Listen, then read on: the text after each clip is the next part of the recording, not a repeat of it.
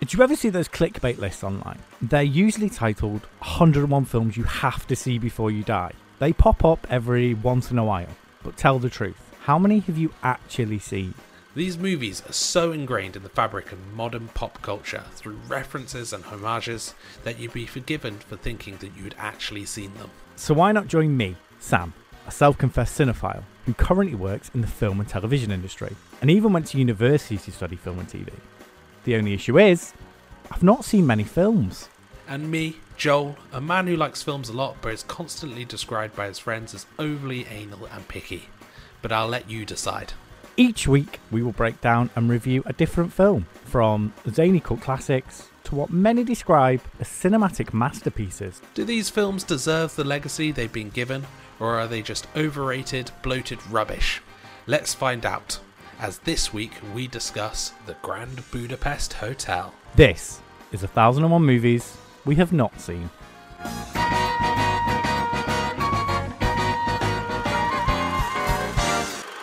The Grand Budapest Hotel, the 2014 film directed by Wes Anderson. So I won't lie, I thought we were watching the very best Marigold Hotel. The best exotic ex- Marigold Hotel. That's the one. That's the badger. I was expecting to see Dame Judi Dench and Dame Maggie Smith. When this started up, I was like, "What is going on? Where's Where's Judy?" Because this starts weird yeah, and then stays weird. yeah, it does. In- I, I will say, the most original film we've watched on the podcast so far. Abs. It's got. Yeah. Um, totally unique. but I'm saying that with the outlook of someone who's grown up in the world that we've grown up in. Yeah, I think it's very rare that still in I mean this came out in 2014 but in 2014 that a film this original came out.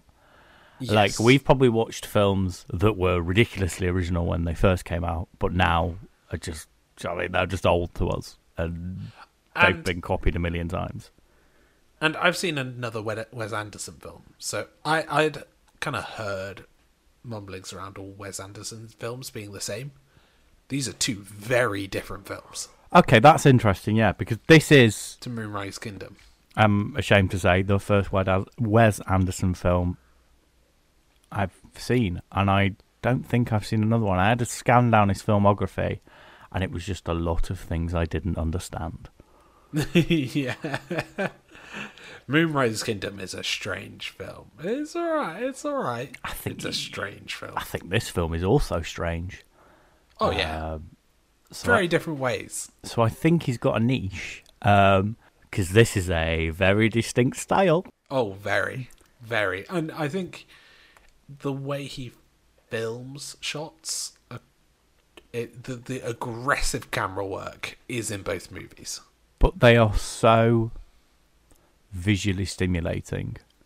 Yes. and like symmetrical and i just i loved watching this film like that's not a commentary on the plot or anything just watching it visually in my eye holes i enjoyed this Yes, I'd agree. I would agree. It was there was something. The aesthetic was satisfying, wasn't it? that's exactly the word yeah it was satisfying it was there's we've watched films that i've enjoyed but there's films when i i, I drift because i'm like this isn't offering me anything new Yes. this was offering me new stuff and there was minute little details and nuances in the back of shot where this might be the only film we've watched where I didn't look away once. yes, I'm the same. Like normally you look around your room or something. I was like Blink and you miss it. It is literally blinking and you miss it.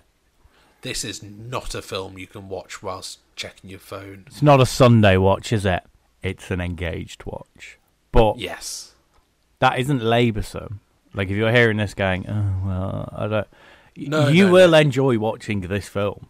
It is a nice film to watch. You might not understand what the hell's going on, but it's Yeah. lovely to watch. The cast. So I think it is a thing that people want to be in a Wes Anderson film. Yeah, it's it's an interesting one because yes, it's got this sort of expansive cast. I think a lot of them are relegated to cameos, and that's all they really are. They're glorified Yeah. cameos. But like the small time they're on screen, they have a huge impact on you. Oh, it's good though. It's very good. Tony Revolori's first proper movie credit, Yeah, what do I recognise him from? Spider Man. That's He's it. Flash. He is Flash in Spider Man. What a start! Oh, He's great in this. and you can see why his career has gone on. Jumped up, yeah. So Ralph Fiennes also standout performance in this. God, he shines, doesn't he? Absolutely. Good lord. He is so good. Although he's been good in everything I've Yeah, ever seen I can't possibly name a bad film. Um, he chews up the scenery. He is amazing. Should we go on with the plot? In a cemetery in the former nation of Zubrowka, a young woman visits the shrine of a renowned writer, known simply as Author, reading his most cherished book, The Grand Budapest Hotel. The book, written in 1985, recounts his 1968 vacation at the once grand, now drab hotel. There, he meets its owner, Zero Mustafa, who at dinner tells him his rags to riches story. So one thing I noticed about this film straight away. Is it just me, or was there something with the sound design that made everyone's voices sound extra good? I don't know, I didn't really pick up on that. Didn't you? It sounded good. Yeah. Um, I thought the sound design was like really good. Or that could just be coming off of we watched Rocky last week. But yeah, we're watching a film that is got 50 years more sort of Technology. sound technology behind it, um, and te- techniques have evolved. Um, ADR is probably a lot easier to do now and sounds a lot better. This has got a 25 million dollar budget, and Rocky had less than a million. So you Yeah. can imagine there was a, a big old chunk probably put towards sound. And to be fair, all of the actors in this had great voices. Like all of them could read a novel. I I could sit and listen to Jude Law read me any book, anytime, anywhere. It's perfectly cast. It's really, really, really good. Um, I noticed as well that it opened on a sort of title card that said "Set your monitor to 16 by 9," Yeah. and that's because the aspect ratio bounces around in this film, which I really liked, which you may Yeah. not have noticed. I did. I did notice the 16 by 9, but I didn't notice it going back to widescreen. Yeah, so as we because this is a story within a story within a story within a story that sort of bounces around in time. Um, so whenever you're in a certain time period, the aspect ratio matches the time period that you're in. So, there's too much. There's too much to look at on screen to notice aspect Yeah. ratio. but it's like if you're in the 30s, you've got a four by three image, as was typical for cinema at that point. Yeah. And then when you go to the 80s, you go to like a 235 one cinema scope, which is like got the narrow top. And then when you go modern day, 2014, Mhm. um, you go to like 16 by 9. It's a it's a cool little detail that you might not pick up on, but it Yes. it really really really I find helps set the scene. Yes. It was. It was uh, just a pleasure on the eyes, wasn't it? Just a, vis- a visual treat. I will say, this first sort of 10 minutes, you are going, what is going on? It is beyond odd Wes Anderson filmmaking. The first 10 minutes. It, yeah, you think you don't know what's going on, but then the moment the It's voiceover starts, yeah. Yeah. Once you figure out it's a story within a story within a story within a story, and you get like a flashback to a flashback to a flashback, it settles down a little bit, and you realise you just got to get comfy and just enjoy what did- you're about to see. It didn't have me hooked in until this next bit of plot. In 1932, Zero is the newly hired lobby boy at the prestigious Grand Budapest Hotel. Monsieur Gustave H., the hotel's fastidious concierge, seduces old, wealthy clients, including the 84 year old dowager Madame D, with whom he has had a nearly two decade long affair. She mysteriously dies a month after her last hotel visit. Gustave and Zero visit Madame's Schloss Lutz estate, where they encounter surviving relatives for the reading of her will by her attorney, Deputy Vilmos Kovacs. Kovacs announces a recent amendment to the will which bequeaths Boy with an Apple, a priceless Renaissance painting, to Gustave. Madame D's son, Dmitri, is outraged and demands Gustave's arrest. Gustave and Zero leave, absconding with the painting, hiding it within a safe within the Grand Budapest. So, introduction to Ralph Fiennes and Tony Revolori's uh, characters. Both of them just bounce off each other so well in this film. It's, Ralph Fiennes straight away outshines everybody on screen. Yeah, you. It's very similar to sort of to catch a thief, where you you come right into it. Stories well, like these characters don't need any setting up.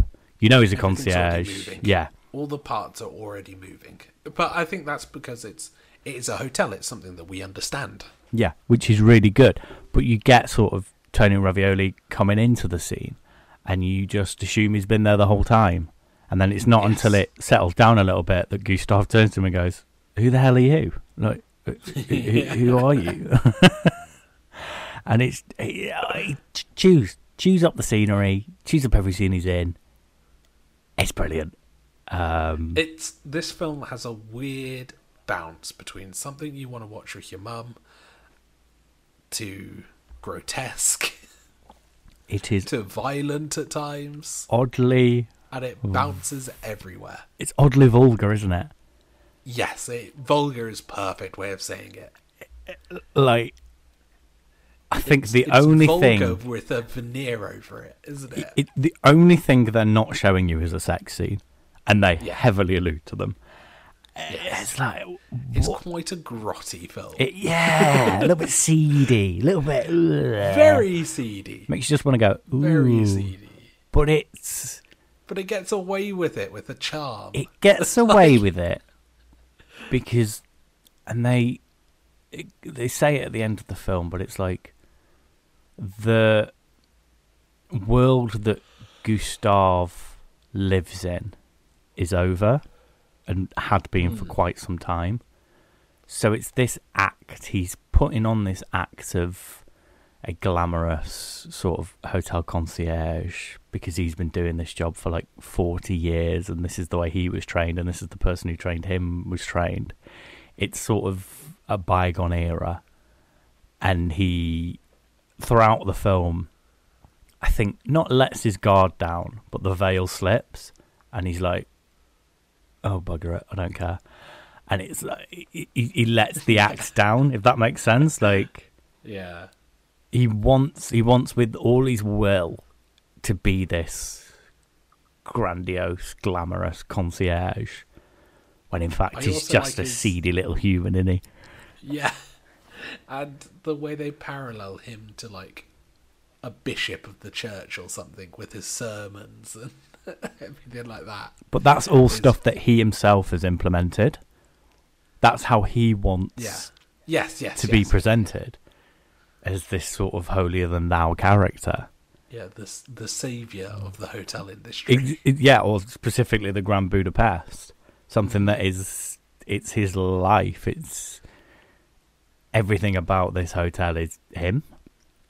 It's his personality. It's it is him. He is the Grand Budapest Hotel, and the Grand Budapest Hotel is him.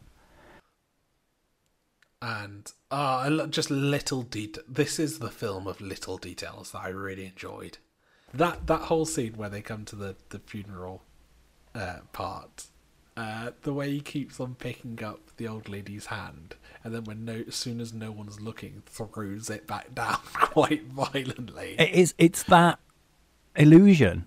Like when people are watching him, when people are seeing the character that he's creating, he's all for it. But in private, he's just he's just got a thing for older ladies, hasn't he?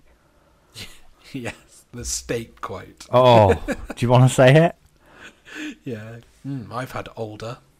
When you're young, it's all fillet steak, but as the years go by, you have to move on to the cheaper cuts.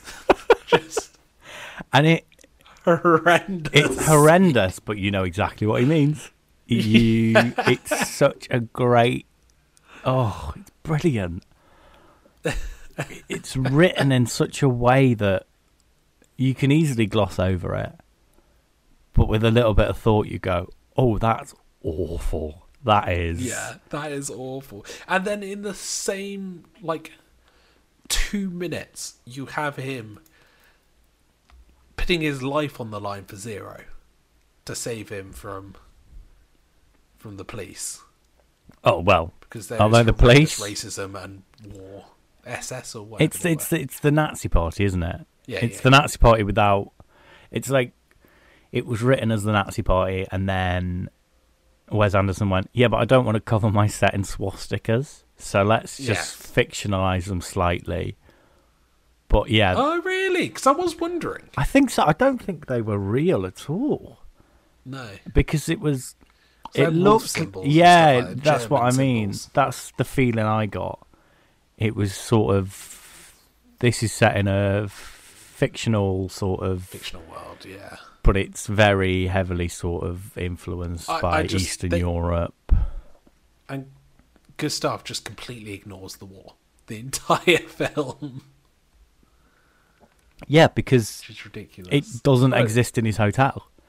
Yes, yes, it- so it doesn't exist. You bel you almost when he gets on that train. I get the influence that he has not left that hotel in years. No. Yeah. He doesn't know what's going on in the outside world. So, right, then we get to the scene with the family. And two people steal the show here. Just Willem Dafoe, he doesn't even say anything. He doesn't have to. Just That- just that outfit. Willem Dafoe could appear in a silent film and could convey everything that he conveys anyway. Does he even speak in this film? I don't know, actually. I'm trying to think if he actually ever says anything. I don't think he does. I'm not sure he does. I think it's all like a silent Worldly acting. performance. It's just this intimidating character. Right. So this is the lo- least Jeff Goldblum Jeff Goldblum's ever been in a film, or is it a film weird enough that Jeff Goldblum's just brought to his normal level? I think this is a film that's so weird and out there that Jeff Goldblum is the most sane person in a room. I think Jeff Goldblum is the exact same Jeff Goldblum, but because he's in this wacky set with a wacky costumes and wacky colours and miniatures.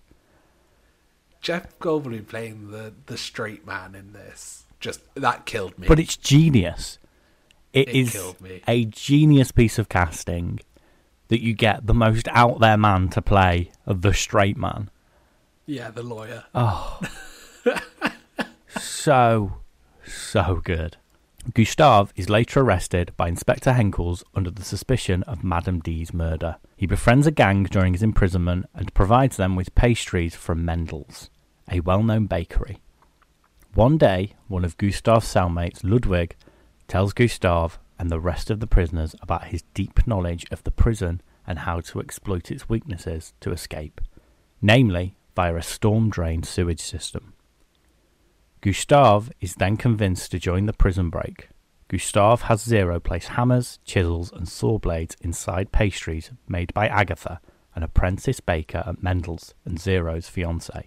Because the pastries from Mendel's are well known works of art, the guard who's in charge of checking outside the foods for the contraband is unable to bring himself to break open the pastries to check the contents, enabling the pastries to pass through the security check. I loved the prison scene. The him Gustav. One of my favourite scenes in this is Gustav going along with the slop, going, "Anyone for slop? Needs a bit of salt, but it's not bad." I've seen this before Have you? in Paddington. This whole Paddington. scene gives me Paddington vibes. Okay. And I don't want to say Paddington ripped this off. But I think Paddington ripped this off. Quite possibly. Uh, you don't call it a ripping off in film. Sorry, sorry, I don't want to say Paddington Homage. homaged this film that came out four years before it. I think Paddington's got a few things to answer for. Yeah. It, there's a very similar, and I'm like, just visually, in my head, I was going, "This is Paddington. I'm sure this is Paddington." Uh, Everything about it, and maybe it's just a out there eccentric prison, but it's like the same but different. If that makes sense. Yes. like- and I just love that it doesn't seem to phase Gustav at all. He's still trying to become the manager of the prison, even though he's a prisoner. It's an instant need to progress higher, isn't it? Yeah. He is practically the highest you can be at the hotel. So he's coming at ground level and he's gone. It's like an everything in his being is like you need to progress and win people over and obviously it's all an act that he's doing, but it's like he needs to be the most well liked person in a place. Well, and, and and his desire for everything to be proper and just so. Exactly. Exactly. Um, appearance by Harvey Keitel Yep. as a bald, tattooed. Yeah, brilliant.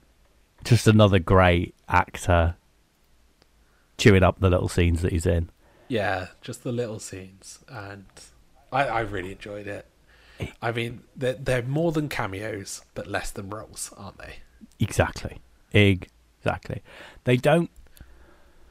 Also, the just the the the whole bit with the throat slitter, where they like pass the throat slitter to cut the pastries. Those pastries look good, though, don't they? They do, and it's just Oh, the way they keep on referring to this shiv as the throat slitter. Well, it sort of goes back to that oddly so sort of grotesque, seedy sort of. yeah undertones. It's- I um, think it's- with this veneer on top. Yeah, it's the hearing that dialogue by these characters in a quirky, well lit. It's it's not it's fits in perfectly with the prison. It's normal dialogue, but hearing these characters say it, dressed the way they are, acting the way they are, with sort of a chirpy, happy-go-lucky sort of uh, like characterization, it, it just it stands out in a weird way. and Yeah. Makes you feel weird. And they still feel like hardened criminals, but they they're like wrapped around Gustav's finger into acting a bit like him. It doesn't feel like slapstick, if you know what I mean. It's so difficult to describe without just telling people that they have to go and watch it. Um, You should go watch you should absolutely go and watch this film. It's unique. It is So unique. It is absolutely one of a kind. Uh, it's one of the only films I've ever seen like this. During the process of escaping, Gustave and the convicts stumble upon a group of guards secretly gambling during the night. Gunter, one of the escape party, is able to kill them all with a shiv but loses his life in the process. In the end, the rest of the group manages to escape and disperse. When Zero and Gustave are reunited, they set out to prove Gustave's innocence with the assistance of a fraternity of concierges known as the Society of the Crossed Keys. They learn that Madame D had a missing second will, which would only take effect had she been murdered. Dimitri's hired assassin, J.G. Joplings, trails their whereabouts, murdering Kovacs, Madame D's butler, Serge X, and Serge X's sister. Following a chase, Zero pushes Jopling off a cliff to save Gustave, and the two men continue their escape from the swarming Zubrowkan troops led by Henkels. course, so much happens in this section. There's so much good little bits of dialogue. And there's like I particularly enjoy the bit where they're sitting on top of the hay bale and just kind of do a summary of where everybody's at and who everyone is for the audience. Which ends with Zero saying he's confused. Zero is so meta. Yeah, Zero's a weird audience surrogate, isn't he? Yeah. Um, because there isn't actually that like there isn't actually a lot of story here. No, but it's all character stuff, is it? Everything's Isn't it? character. Like this whole that that plot summary is just completely crossed over the lovely little character story of Zero and, and Agatha getting together. It's just yeah, banter between just conversations, isn't there? Gustav and stuff, and that Gustav mentoring Zero, growing his love of poetry, making him higher educated, making him uh, more proficient at everything, and teaching him life life lessons. Yeah, it is a great sort of apprentice mentor sort of story here, but a lot of it not remotely related to the plot. There's, there's lo- yeah, there's lots of cute, really enjoyable story, but it isn't part of the story. Does that make sense? That's because it's a story within a It- story within a story. it, yeah, it's it's not at all hard to follow. Um, no. It's very A to B to C to D, and it's very clear how they get to where they are and where they're going and setting that all up. But yeah, it's almost like here's a very loose, simple story I've got, but I'm going to make it the most visually stimulating, overwhelming thing you've ever seen in your life to distract you from that point. And we get loads of scenes at this point as well where they're traveling and they'll go to the background of the shot and then it's almost like a puppet show. Yeah, lot. You know what I mean. I know exactly what you mean. Yeah, it, there's like depth in, like you're almost watching a Punch And and, Judy sort running. of thing. Yeah, all the running becomes really over exaggerated and But it sort of switches, doesn't Silly. it, from live action to stop motion? Yeah. Uh, because there's a lot of like stop motion set pieces, which actually look astounding, but it fits in with the aesthetic of this film so well.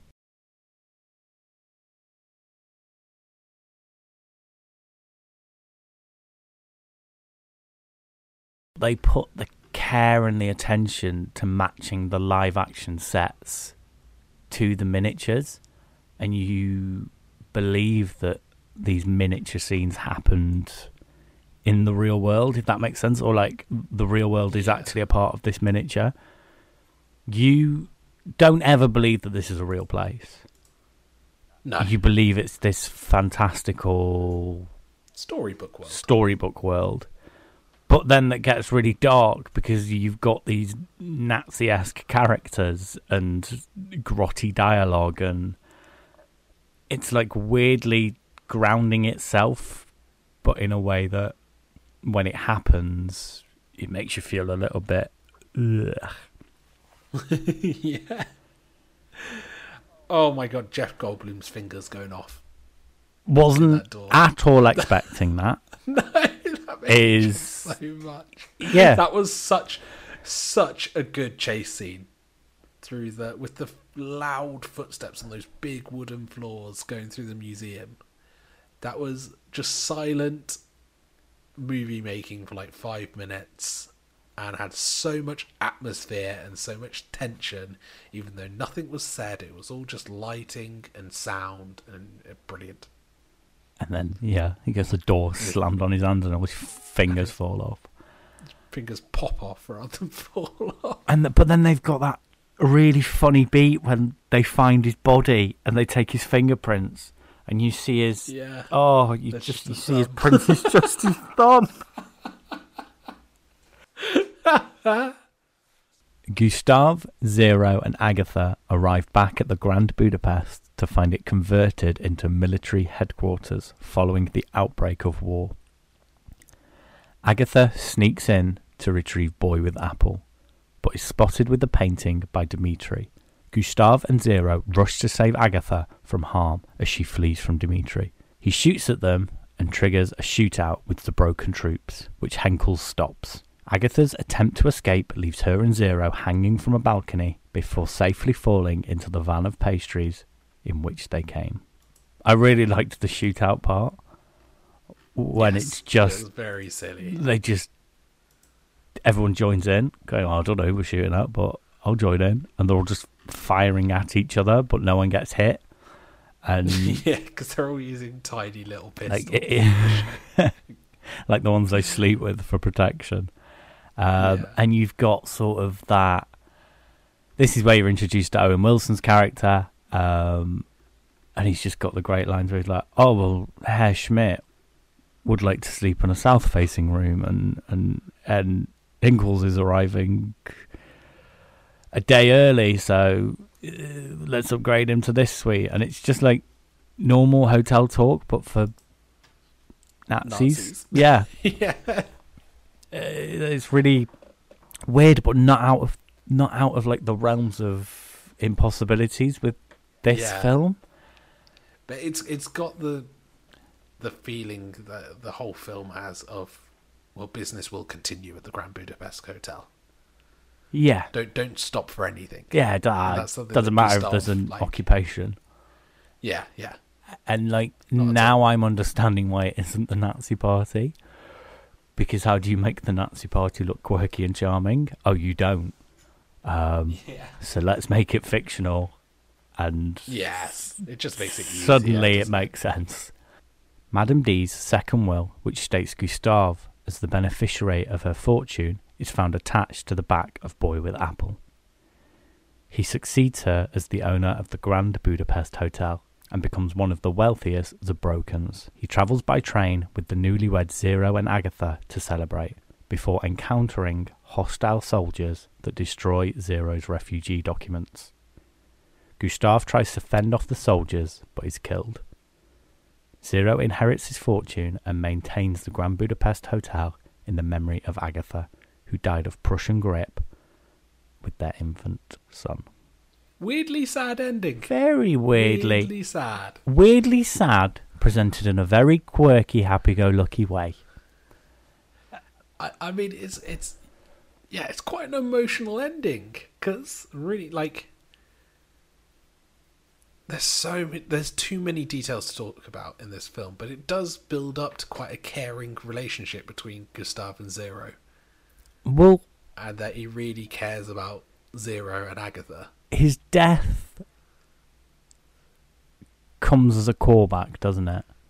You see Yes. it earlier on when they're first stopped on the train, but that time it's like they haven't been occupied yet, and Gustave's still got this sort of cockiness to him where he's like, I can talk my way out of any situation.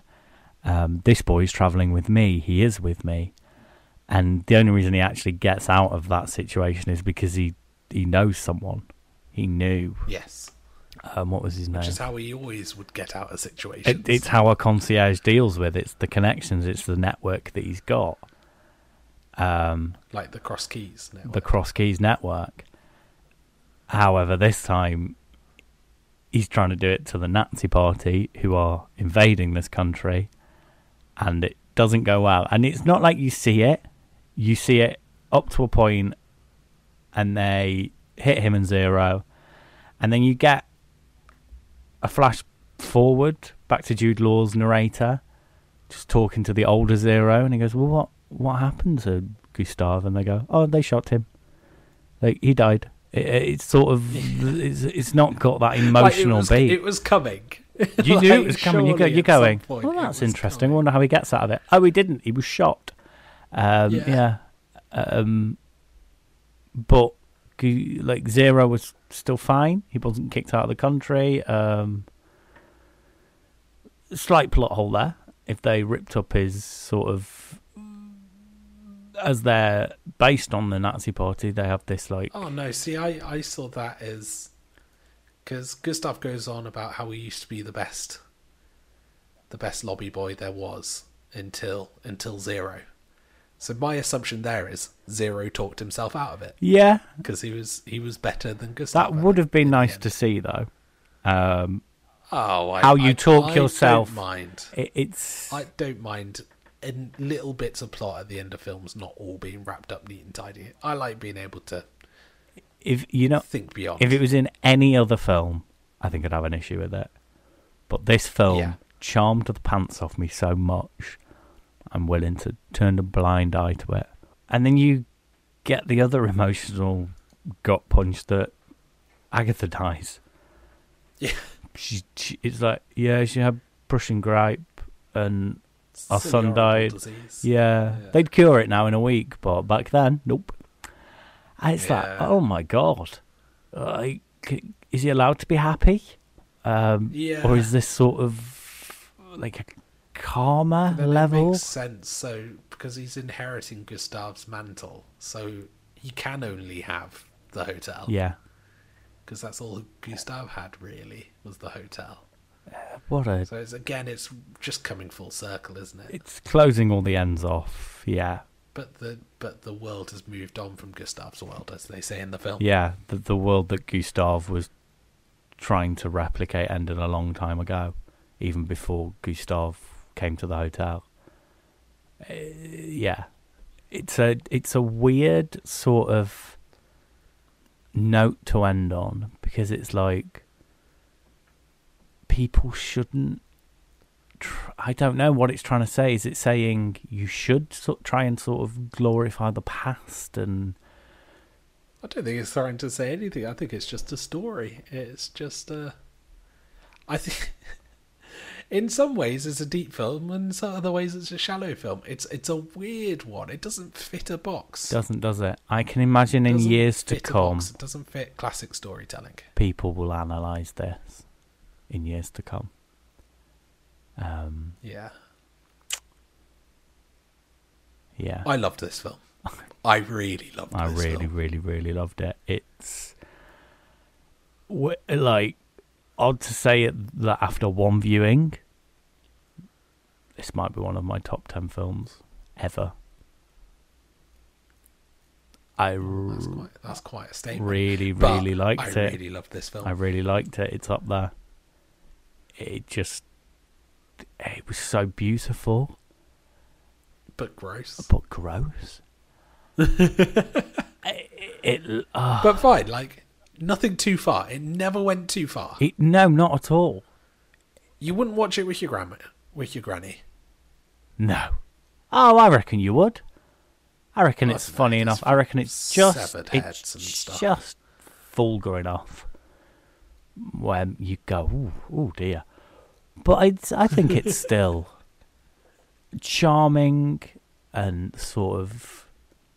Yeah, I mean, old people that our age once, uh, like Yeah, they, yeah, yeah, yeah, yeah. it's it's They've pres- been around yeah, it's presented as that sort of the glorious old days. Oh, what a what a nice film though. Even though it is vulgar, and I didn't even check the certificate of this, No, neither did I. but oh, loved it. It, and I won't lie. A lot of the films we've been watching the of the podcast have been these epics and stuff. This was really refreshing. Yeah, this is really. I mean, two very good films back to back here. We like. Rocky and this, vastly different films, but both sort of end with. Uh, it's quite funny, isn't it? One's quite happy-go-lucky and then has a little bit of a depressing background, uh, a little bit of a depressing ending, and then the other's sort of a little bit depressing the entire time and then ends on a high.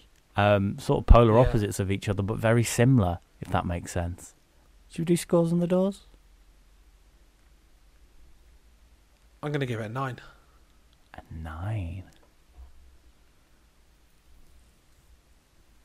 Nine out of ten.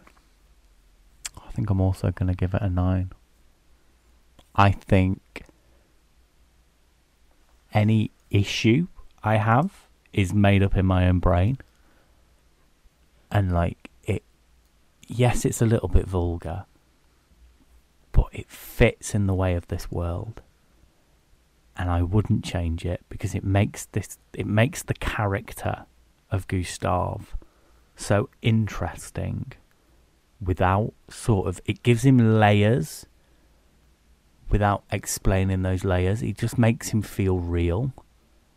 And like everyone puts on an act in public. You might think you don't, but I think everyone puts on some sort of veil and doesn't show their true self 100%. And Yeah. it's just, it's so real, whilst also being so out there and eccentric and bizarre. I absolutely loved it.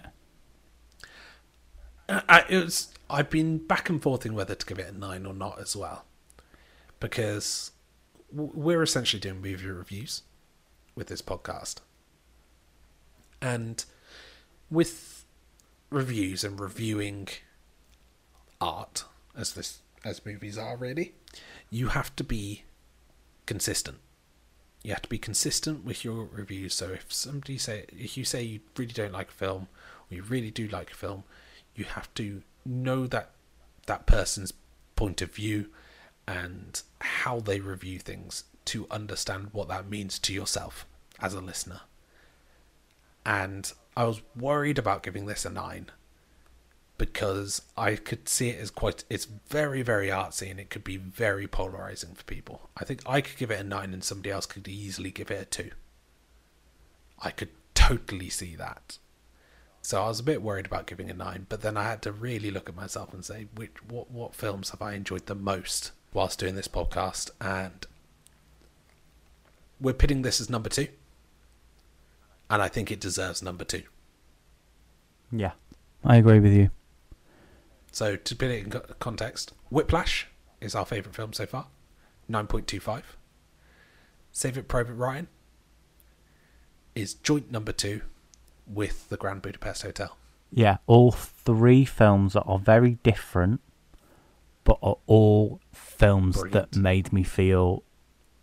It was it's like a checkbox. Ev- everything that I enjoy is in these three films. If I had to describe my film personality, it would be OCD and a little bit bipolar, like these three films. Very different, but to me very similar in in my enjoyment of them.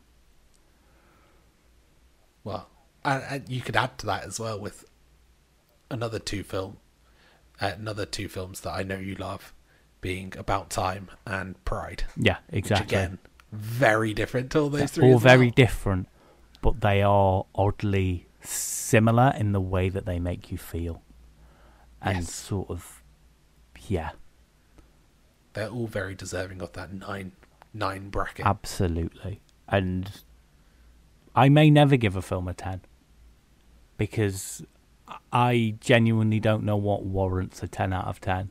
But I know when I see it, I'll know. I could give three movies a ten, Go on. but it's the collection of the three, which is Lord of the Rings. Even I wouldn't give that a ten out of ten. Oh, I love it. Too They're much. good. They would also be a nine for me. They're cultural Yeah. to me. This film might be close though. I loved it, and I'm probably going to continue to love this film for the rest of my life. Uh, this film was nominated for nine Academy Awards uh, Best Picture, Best Director, Best Original Screenplay, Best Cinematography, Best Film Editing, and one for Best Original Score, Best Production Design, Best Makeup and Hairstyling, and Best Costume Design. All worthy of winning. Hmm. Right then, next week we're watching Goodfellas, aren't we? Good fellas. I hope it's about some good fellas. Yeah. I have no idea. I would do the outro, but you won't stop bloody flirting with me.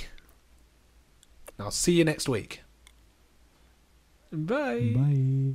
Thank you very much for listening to this episode of the 1001 Movies We Have Not Seen podcast. You can subscribe to us on your podcasting platform of choice, or follow us on Insta at 1001 Movies Not Seen Pod. We have new episodes every Thursday. Thank you very much for listening. We'll see you next week.